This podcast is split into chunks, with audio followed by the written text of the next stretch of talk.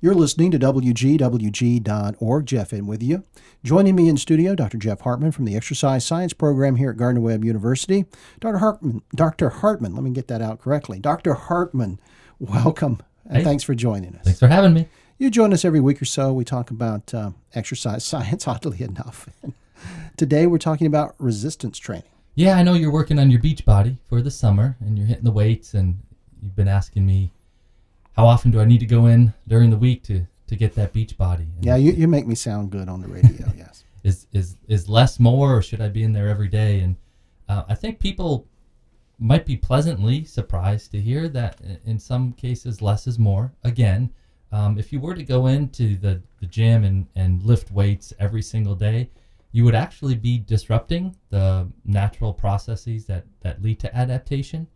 So um, we know, and we've known for years, that uh, immediately following a resistance training workout, uh, up to about 24 hours, you have uh, these markers, I guess, which just for simplicity's sake, markers in your body that uh, demonstrate tissue breakdown.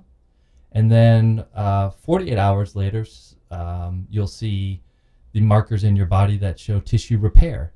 So um, if you're going in every single day, you're kind of you're interrupting that natural process of breakdown, which is important for adaptation because after breakdown comes buildup, but the buildup is is you know bigger, stronger, faster, and that's where the adaptations occur.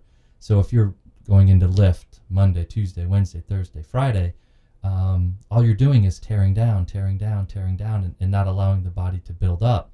And and over time, eventually, that leads to exhaustion, whether that's an injury um, or just stagnation. Now, in addition to your muscles needing time to repair, your connective tissue needs time to repair.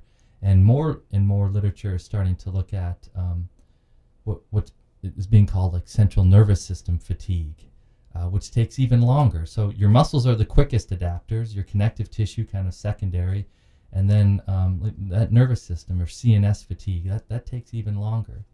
So if you want to get in there every day, um, just because you want to stay in a routine, then do something called like a, a split body routine, where maybe you're doing upper body on one day and lower body on another day. Yeah, yeah. And then that way you're giving yourself ample time to recover.